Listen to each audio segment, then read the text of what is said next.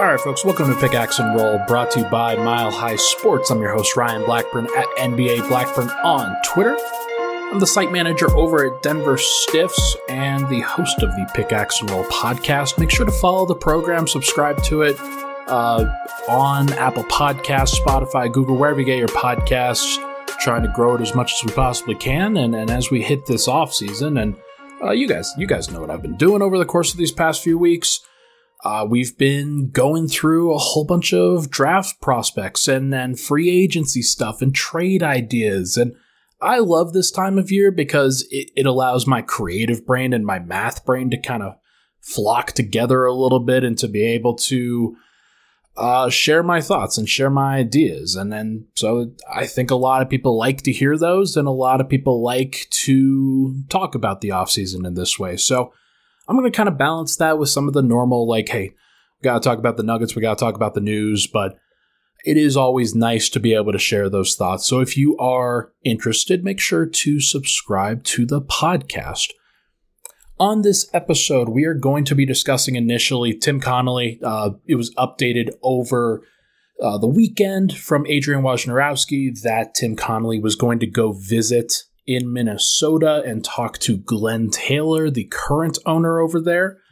Uh, obviously, there's a weird ownership thing going on over there, but I I think that that's it's not surprising that Tim Connelly was taking a trip. And then on the second segments, we'll do some fan uh, some draft takes. I, I did an exercise last night on Twitter that I want to share.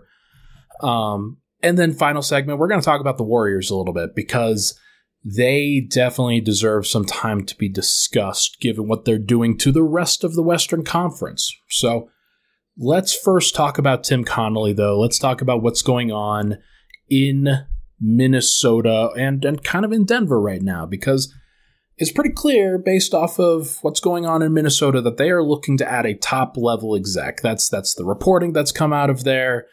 And the offers that they're throwing out, this this ownership triangle that's going on between uh, the current owner, Glenn Taylor, and the two prospective owners, the guys that are hoping to take over. Uh, there's a, an interesting deal that that they're trying to kind of shift ownership into uh, from, from it being Glenn Taylor to those guys, Mark Lore, Alex Rodriguez, former uh, very famous baseball player. Uh, that triangle is working together right now to try to get a top-level executive, to get somebody who can lead their basketball operations and kind of be the face of it. And it's not surprising that they targeted Tim. It's not like, as we as we talked about on Friday, it's not surprising that they have gone this direction and they are continuing to go this direction. Actually, we talked about this on Thursday. My apologies. Um, But the offer they've thrown out there, it's serious, and, and it's caused ripples through N B A circles. There was a lot of talk about this at the N B A Draft Combine, apparently. It was one of those things that, uh, if you're if you're an insider, uh, this was this was kind of the conversation that Tim Connelly, one of the big draft guys, and the Nuggets, kind of the, one of the best drafting teams, him moving over could be a, a big thing for the rest of the Western Conference, and it has ripple effects on everybody else. And when you get offered that amount of deal, that amount of money, it's going to make some news. It's going to be a big, big talk. Uh, so I'm not surprised that things haven't fully solidified yet. I'm recording this on Monday morning at ten o'clock. I was waiting to see if, uh, on, on top of just hanging out with friends last night, I was waiting to see if there would be some news that comes out about Tim over the course of this weekend and into this morning, but nothing has dropped as of ten twelve a.m. But it seems like the ball is in the Nuggets' court, that Minnesota has given their offer. They have discussed various things with Tim. He would have full autonomy on a lot of these decisions and wouldn't necessarily have to go through ownership in order to make like a lot of the final calls on the basketball stuff. And if you've got full autonomy and you've got that open checkbook in a lot of cases, then that seems pretty enticing. In addition, I posted a video on Saturday of the Minnesota Timberwolves revamped training facility. They have, they obviously revamped Target Center, but they have the Mayo Clinic Center, which is kind of a, a practice facility slash basketball operations office for their three teams. And they have the Minnesota Timberwolves, the Minnesota Lynx, the W N B A affiliate, and the Iowa Wolves, which is the G League team.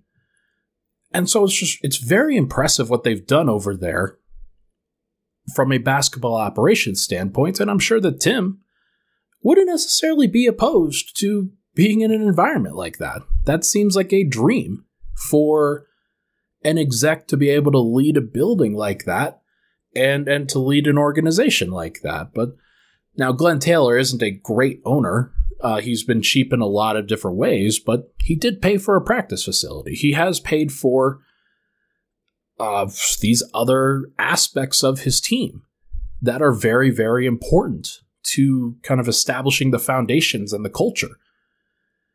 And so for me, it seems like Tim Connelly at this point is looking for reasons to stay rather than, per se, reasons to go. Because there are a lot of reasons to go. Like, it seems like a lot of money. It seems like a really great opportunity for him.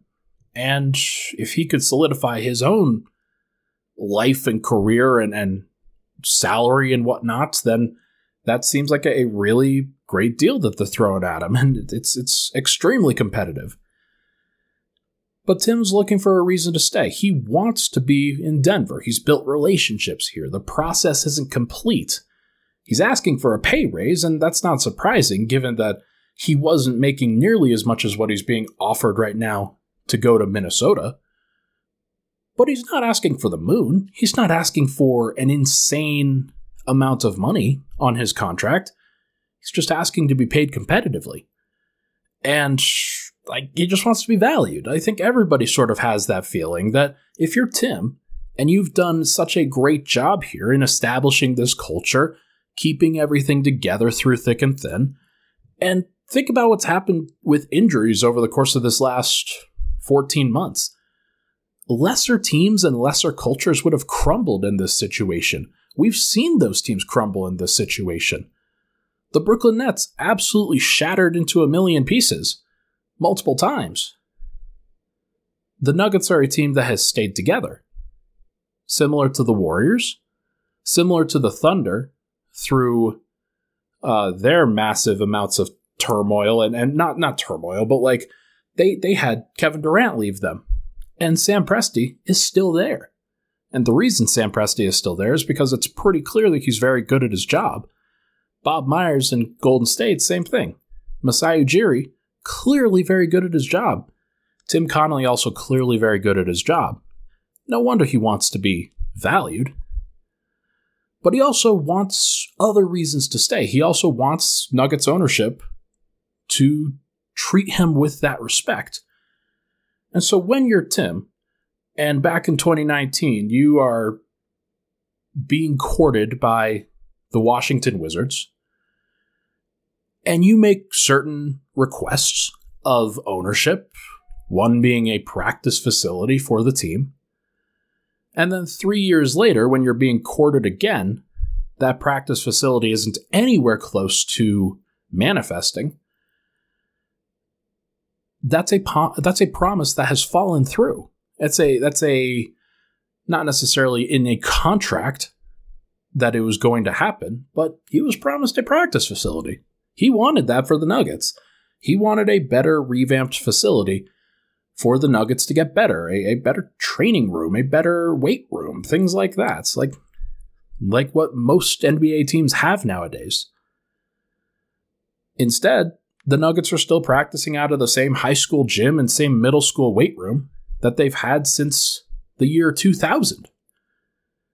It's just we're, we're we're out of those times now. This is just not how things are done anymore in professional sports. If you are an elite team, if you are an elite franchise, you get the best of the best.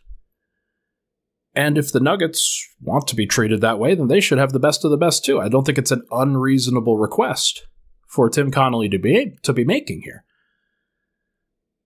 But the entire saga right now, the entire saga, comes down to honestly whether the Nuggets are willing to pay up, because it's it's why I have questions of them paying the tax. It's why I have questions about why they did a hybrid G League team that's in Grand Rapids, Michigan, as opposed to something that was closer to Denver that might have been more expensive to run, but would have been better for the Nuggets organization.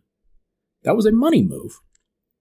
They were pressured into getting a G League team, and so they found the basically the cheapest possible way to do it.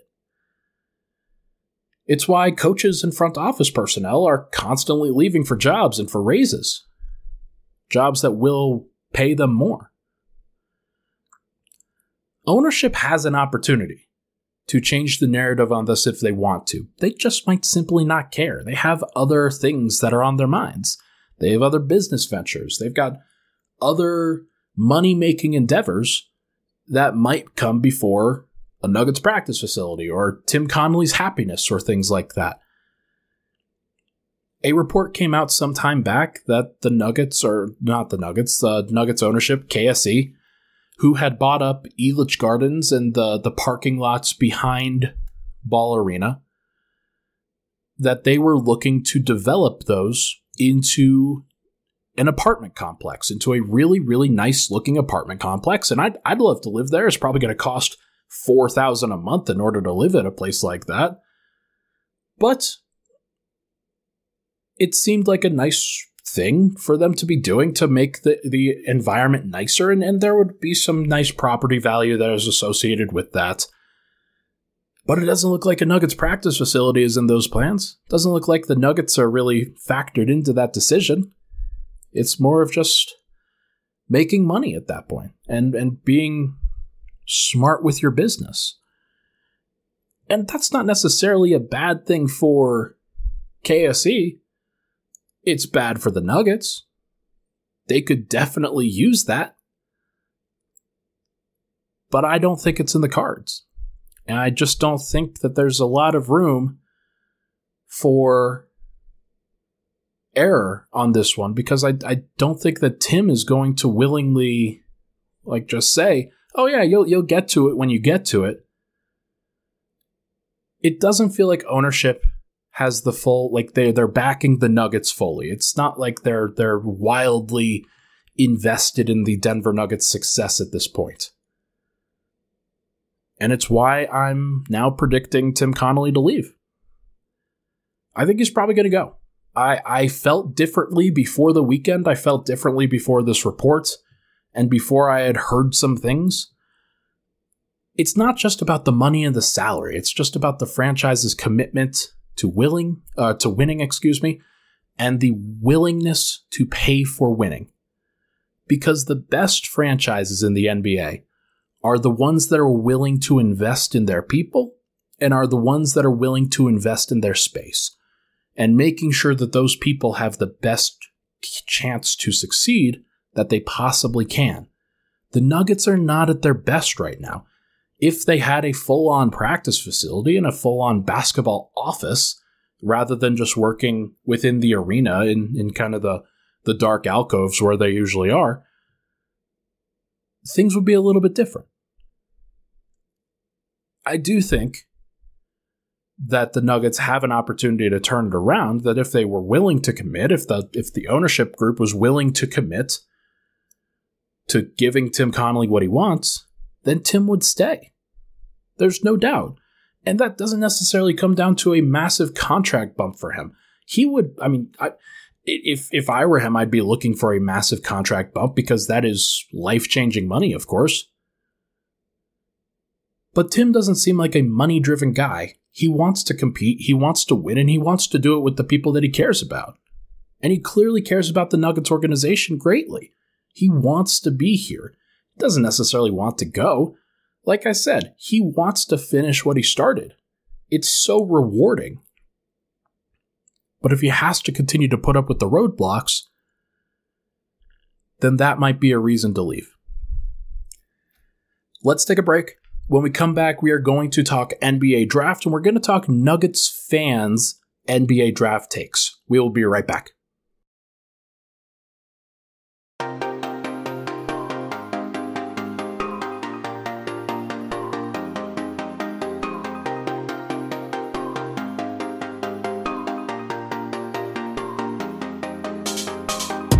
All right, back at it, Pickaxe and Roll. Thank you so much, everybody, for tuning in. Appreciate all the love and support, as always, on the program. Wanted to share my thoughts on the N B A draft now, and, and I'm going to combine a couple of segments into one here. This will be the bulk of the podcast. I want to talk about what Nuggets fans want, what they are hoping for the Nuggets fans, or for the Nuggets to do in the N B A draft. There's been a lot, and, and there's been a lot of discussion on trading up. There's been a lot of discussion on trading down, on trading out of the pick and finding a, an, a, a potential upgrade on the wing using the twenty twenty-two draft pick. And I think all of those possibilities are still viable. But what I wanted to do on Twitter was I wanted to share an opportunity for people to basically do an impromptu survey. Who do you want the Nuggets to draft with the twenty-first overall pick? That was what I asked. I got several responses, and I, I recorded those findings, all of those responses, and I'm going to share them now. Got one hundred thirty-four separate votes, and there were some people that listed multiple players. What I basically did was I took the player that they listed first, the player that If you if you gave me a list of three names that you wanted the Nuggets to draft, because I asked for one, but if you gave me three, I just get, I just added the first one that was listed. I sifted through some of the other stuff and ultimately came out with one hundred thirty-four, one hundred thirty-four total votes, which is great. That's that's a pretty sizable number for a, a good survey for who Nuggets fans are looking at, what they would prefer. So let's dive in. one hundred thirty-four total votes, thirty-eight total players. That is a lot of guys. That is a lot of different players that you could draft at twenty-first overall. And I got names as high, that were kind of ranked as highly as Chet Holmgren and Jabari Smith. Uh, those guys are not drafting the twenty-first overall. Like, they're not dropping there. They're probably going one and two respectively. And I got some names that were kind of off the board, like Audi's Tony, Uh, who's another good wing that uh, Vince Williams, who is a teammate of Bones Hyland's uh, at V C U. Uh, there's other guys that I got that aren't necessarily in the top seventy-five or the top one hundred of various big boards, but I included them anyway. thirty-eight total names, one hundred thirty-four total votes. The leading vote getter by far, with twenty-five out of one hundred thirty-four votes, was Nikola Jovic. I'm not really surprised by that. We have a large Serbian following, and anytime you get somebody with the name that's as close to Nikola Jokic as you possibly could, that is going to draw some attention. And so some of the responses definitely were memed. Like, there's a lot of people that want the Nuggets to draft Jovic because he sounds so close to Jokic, and that's really the only reason. It's not necessarily from a competition standpoint. It's more of a, wow, they've got Jovic and Jokic. That's pretty cool. And there, there is something to that. I also think that Jovic is, he's likely to be a good N B A player. I, I don't see, a, like, he's a good passer. He's a smart player. He seems like a guy that could definitely at least be a backup forward. Like somebody who is going to help out other team or help out a team within their rotation and be a potentially helpful connector piece. Is he going to be a starter? I don't know. Is he going to be a star? Probably not. Is he going to be a bust? Maybe. But twenty-five out of one hundred thirty-four votes when thirty-eight total players were, were offered up by Nuggets fans, that is a sizable contingent. And it's more than double each of the next two names, Ochai Agbaji and Jalen Williams, both wings. Uh, I some people list Jalen Williams as a forward. He's really a true small forward, which I consider still a wing. Uh, but he's like six six and definitely still makes sense to me as a as a wing prospect. But Both of those guys, along with Marjon Beauchamp, were the only other names to accumulate double-figure vote counts. And that's not surprising. Those are three of the names that have really popped for Nuggets fans as potential wing options that could really assist the Nuggets as soon as next season.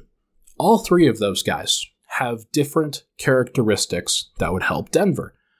Ochai Agbaji is basically your, your stereotypical three and D guard who can really help out a team by just spacing the floor and defending. He would be helpful.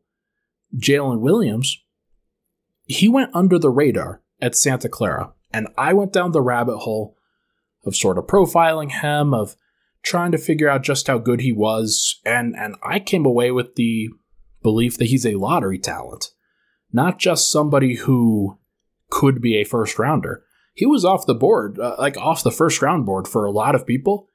Seems like he's going to be rising. It seems like he's going to rise up into at least the twenties and potentially into the teens. I doubt that he goes top ten, but it does seem like he he definitely helped himself out at the draft combine. That was a big story there.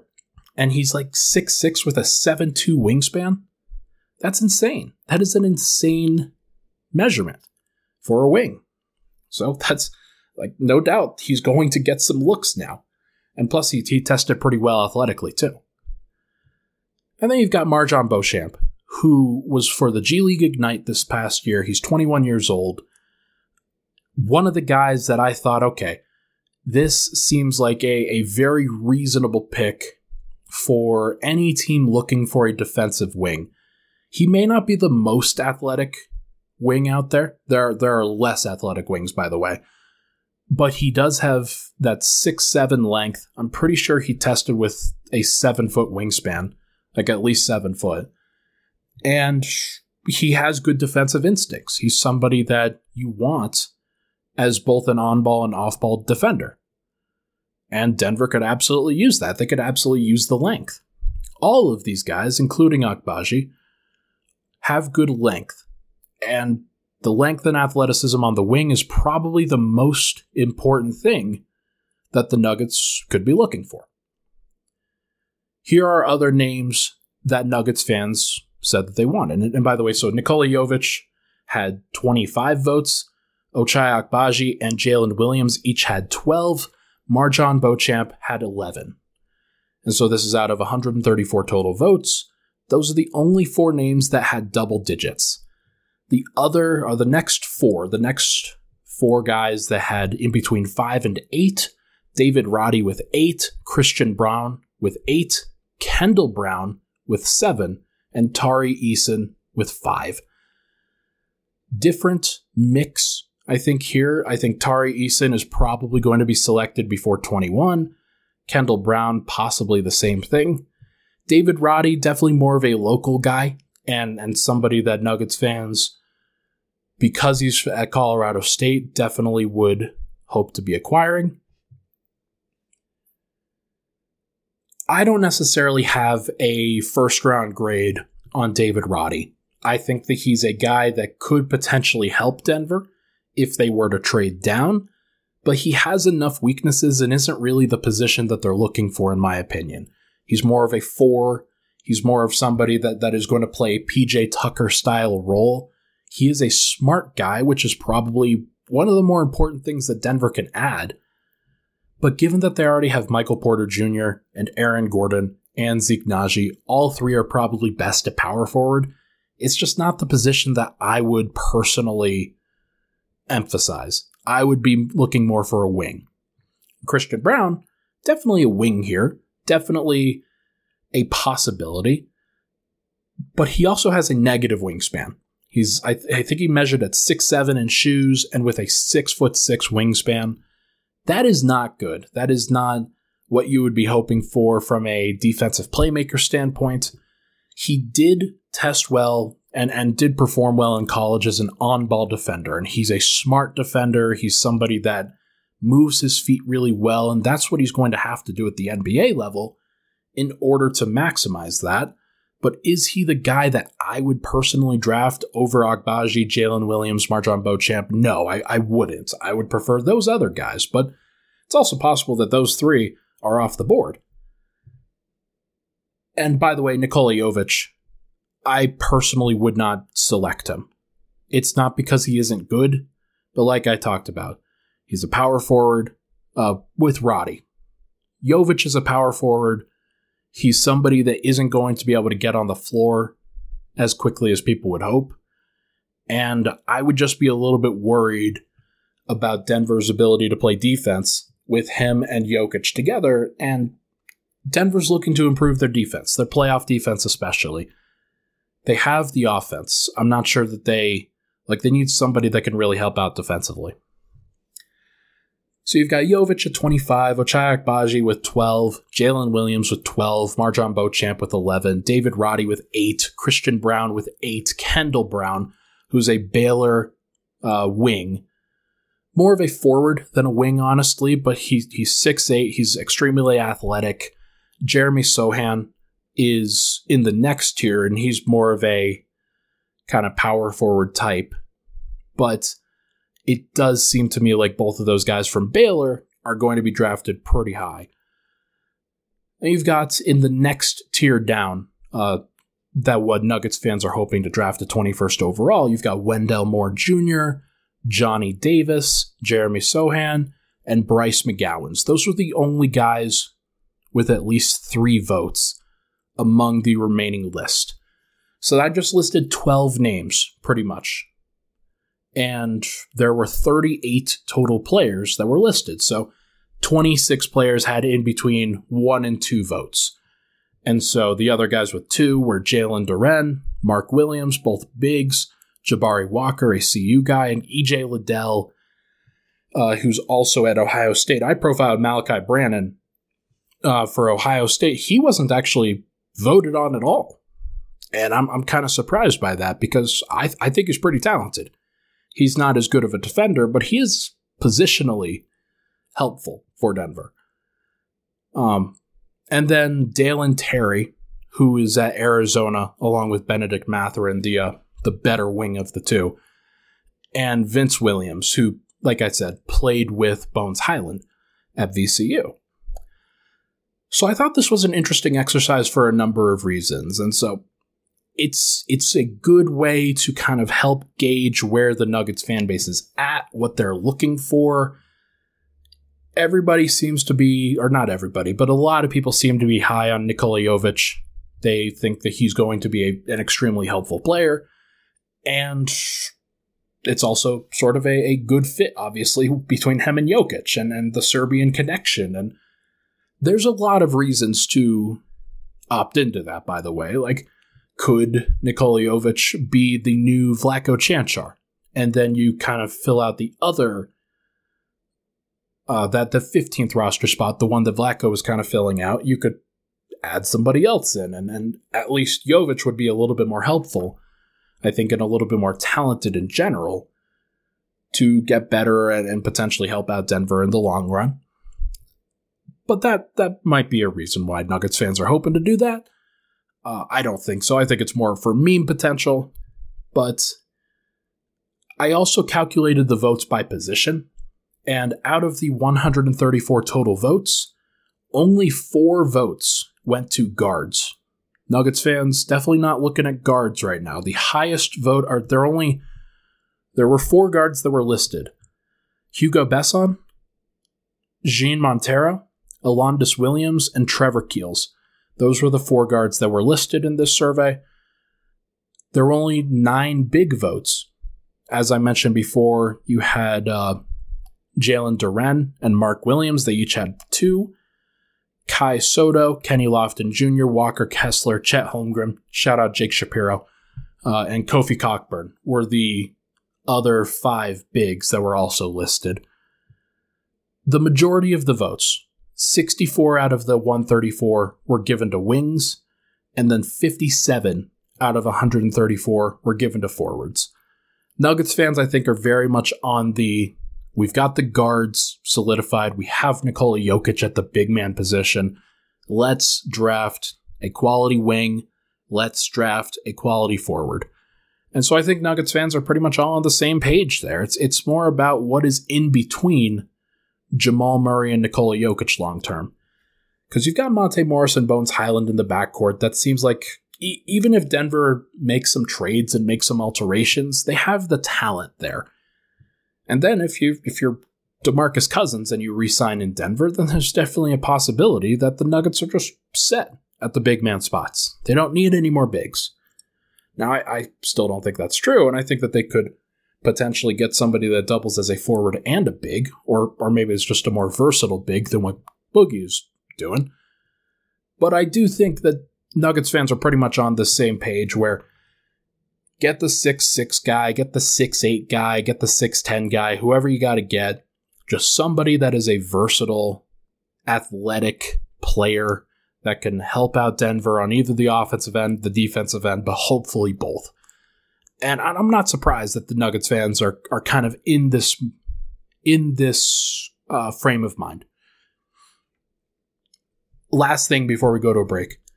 I'm listing out my top wing options in the draft right now. This is Denver's biggest weakness. This is where I would focus. I would focus on the wings over the forwards personally, uh, because I think that there are more forwards that Denver could get on free agency, fewer wings that they can get in free agency in general that are extremely talented. Like they can get a wing for relatively cheap that is going to be a potential fifteen to twenty minute guy, but they're not going to be able to get a thirty minute minute guy, in my opinion. So this is the biggest weakness for Denver, and here are the wings in my mind that are the best. And some of these guys Denver's obviously not going to be able to draft, but I've got Shaedon Sharpe at the top, Benedict Mathurin, Dyson Daniels, A J Griffin, Johnny Davis, Malachi Branham, Marjon Beauchamp, Ochai Agbaji, Jalen Williams, Wendell Moore, Dalen Terry, Christian Braun, Blake Wesley of Notre Dame, Bryce McGowans, and Max Christie. Those are the top, I think, what did I list? Like fifteen or so? Let's just count this really quick. three, six, nine, twelve. Yeah, top fifteen wings. And some of those guys are going to be off the board. Like, I think everybody after or before Jalen Williams is definitely going to be off the board. If Marjon Beauchamp is on the board, I think Denver should take him. If Malachi Branham is on the board, I think Denver should take him. I'm surprised he got no votes. Um, I just profiled him for Denver Stiffs. You should go read that. And I'm just kind of surprised that not as many people are, are as excited about Malachi Branham, because he's an extremely talented player from a, a shooting perspective. But I do think that if Denver has their pick of the litter between guys like Jalen Williams, Wendell Moore, Dalen Terry, Christian Braun, I think the guy that they should take is Jalen Williams. I think that Wendell Moore is probably the next guy. Dalen Terry after that, and Christian Braun after that. None of the others I would really take with a first-round pick. I'm not even sure I would really take Christian Braun with a first-round pick. I, I'm I'm very concerned about his wingspan. I'm very concerned about the physical traits. If he's good enough, then he's good enough. And and maybe that maybe he proves me wrong, because he, he does seem like a high basketball I Q guy, a high level of defensive positioning. But I think that Denver just needs more tools. They need guys that can make plays and be physically imposing on the wing. They've been so small. Like they've got they've got Austin Rivers if they're looking for a positional defender, somebody that isn't going to get a lot of steals, but is more so just going to be in the grill of whoever he's guarding. And, and that's that's good enough. That's mostly fine. But you need the athletic, physical, lengthy guys. That is like the two, three, not just the two. So if it were up to me, I would draft Marjon Beauchamp and Ochai Agbaji and Jalen Williams and Wendell Moore and any of those guys. I think all of them are very valuable. All of them are viable targets. And I think the Nuggets are, are pretty much in the same boat as me. Let's take our final break. When we come back, we are going to talk about the Golden State Warriors, who are seemingly crushing the competition right now. We'll be right back.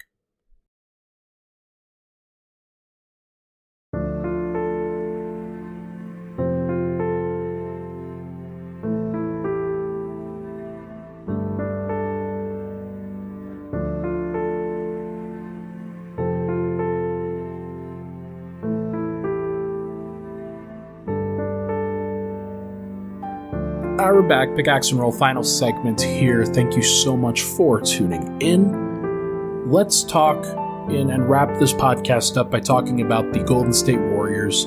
They are up three oh right now over the Dallas Mavericks. The Dallas Mavericks, who just bested the Phoenix Suns in seven games.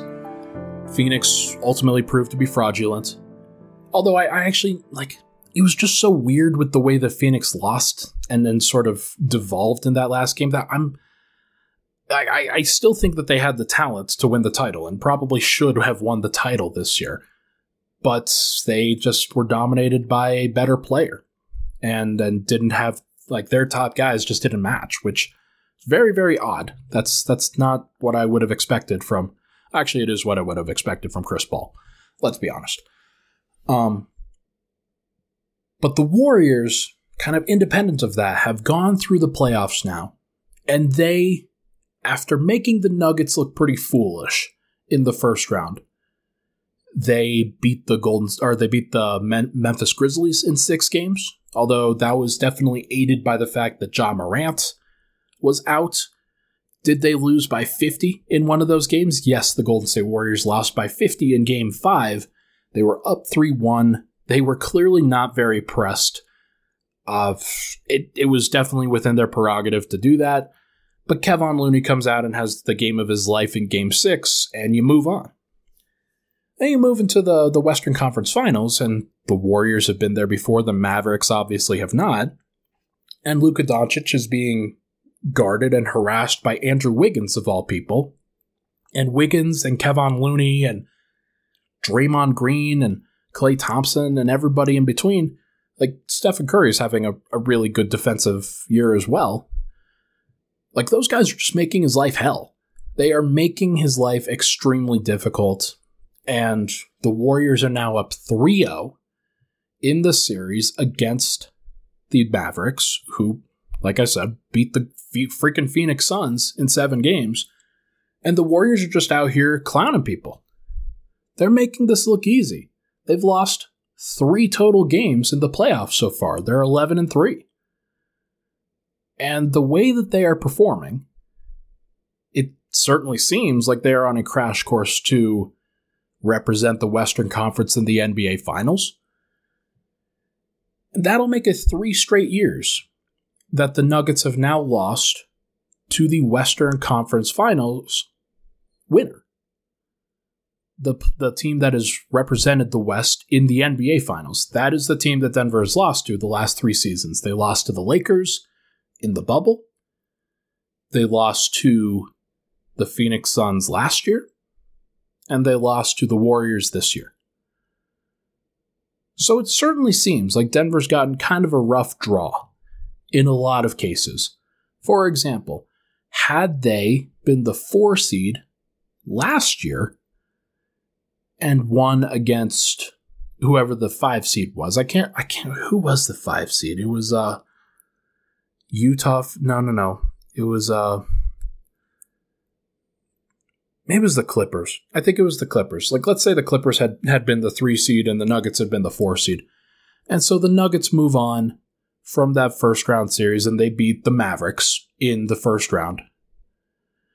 And then they face the Utah Jazz in the second round. And we know that the Nuggets can definitely beat the Utah Jazz. There was no question about that. Would they have, given that they didn't have Murray, that Barton was out for a little bit, that Monte was still recovering, that they didn't have P J Dozier? They, they probably still would have lost. But it does sort of seem like Denver's gotten kind of unlucky with the teams that they've ultimately faced in their Western Conference, in the Western Conference playoffs this year. There's definitely some school of thought there that the Nuggets are not necessarily getting unlucky, but just that the results that they've had over the course of these last two years aren't as bad as they seem. That they just happen to run into elite teams at the wrong time. And I did make this point that, like, I, th- I don't remember exactly when this was, maybe it was a couple nights ago, that it just seems like every team in the N B A right now is at the same tier.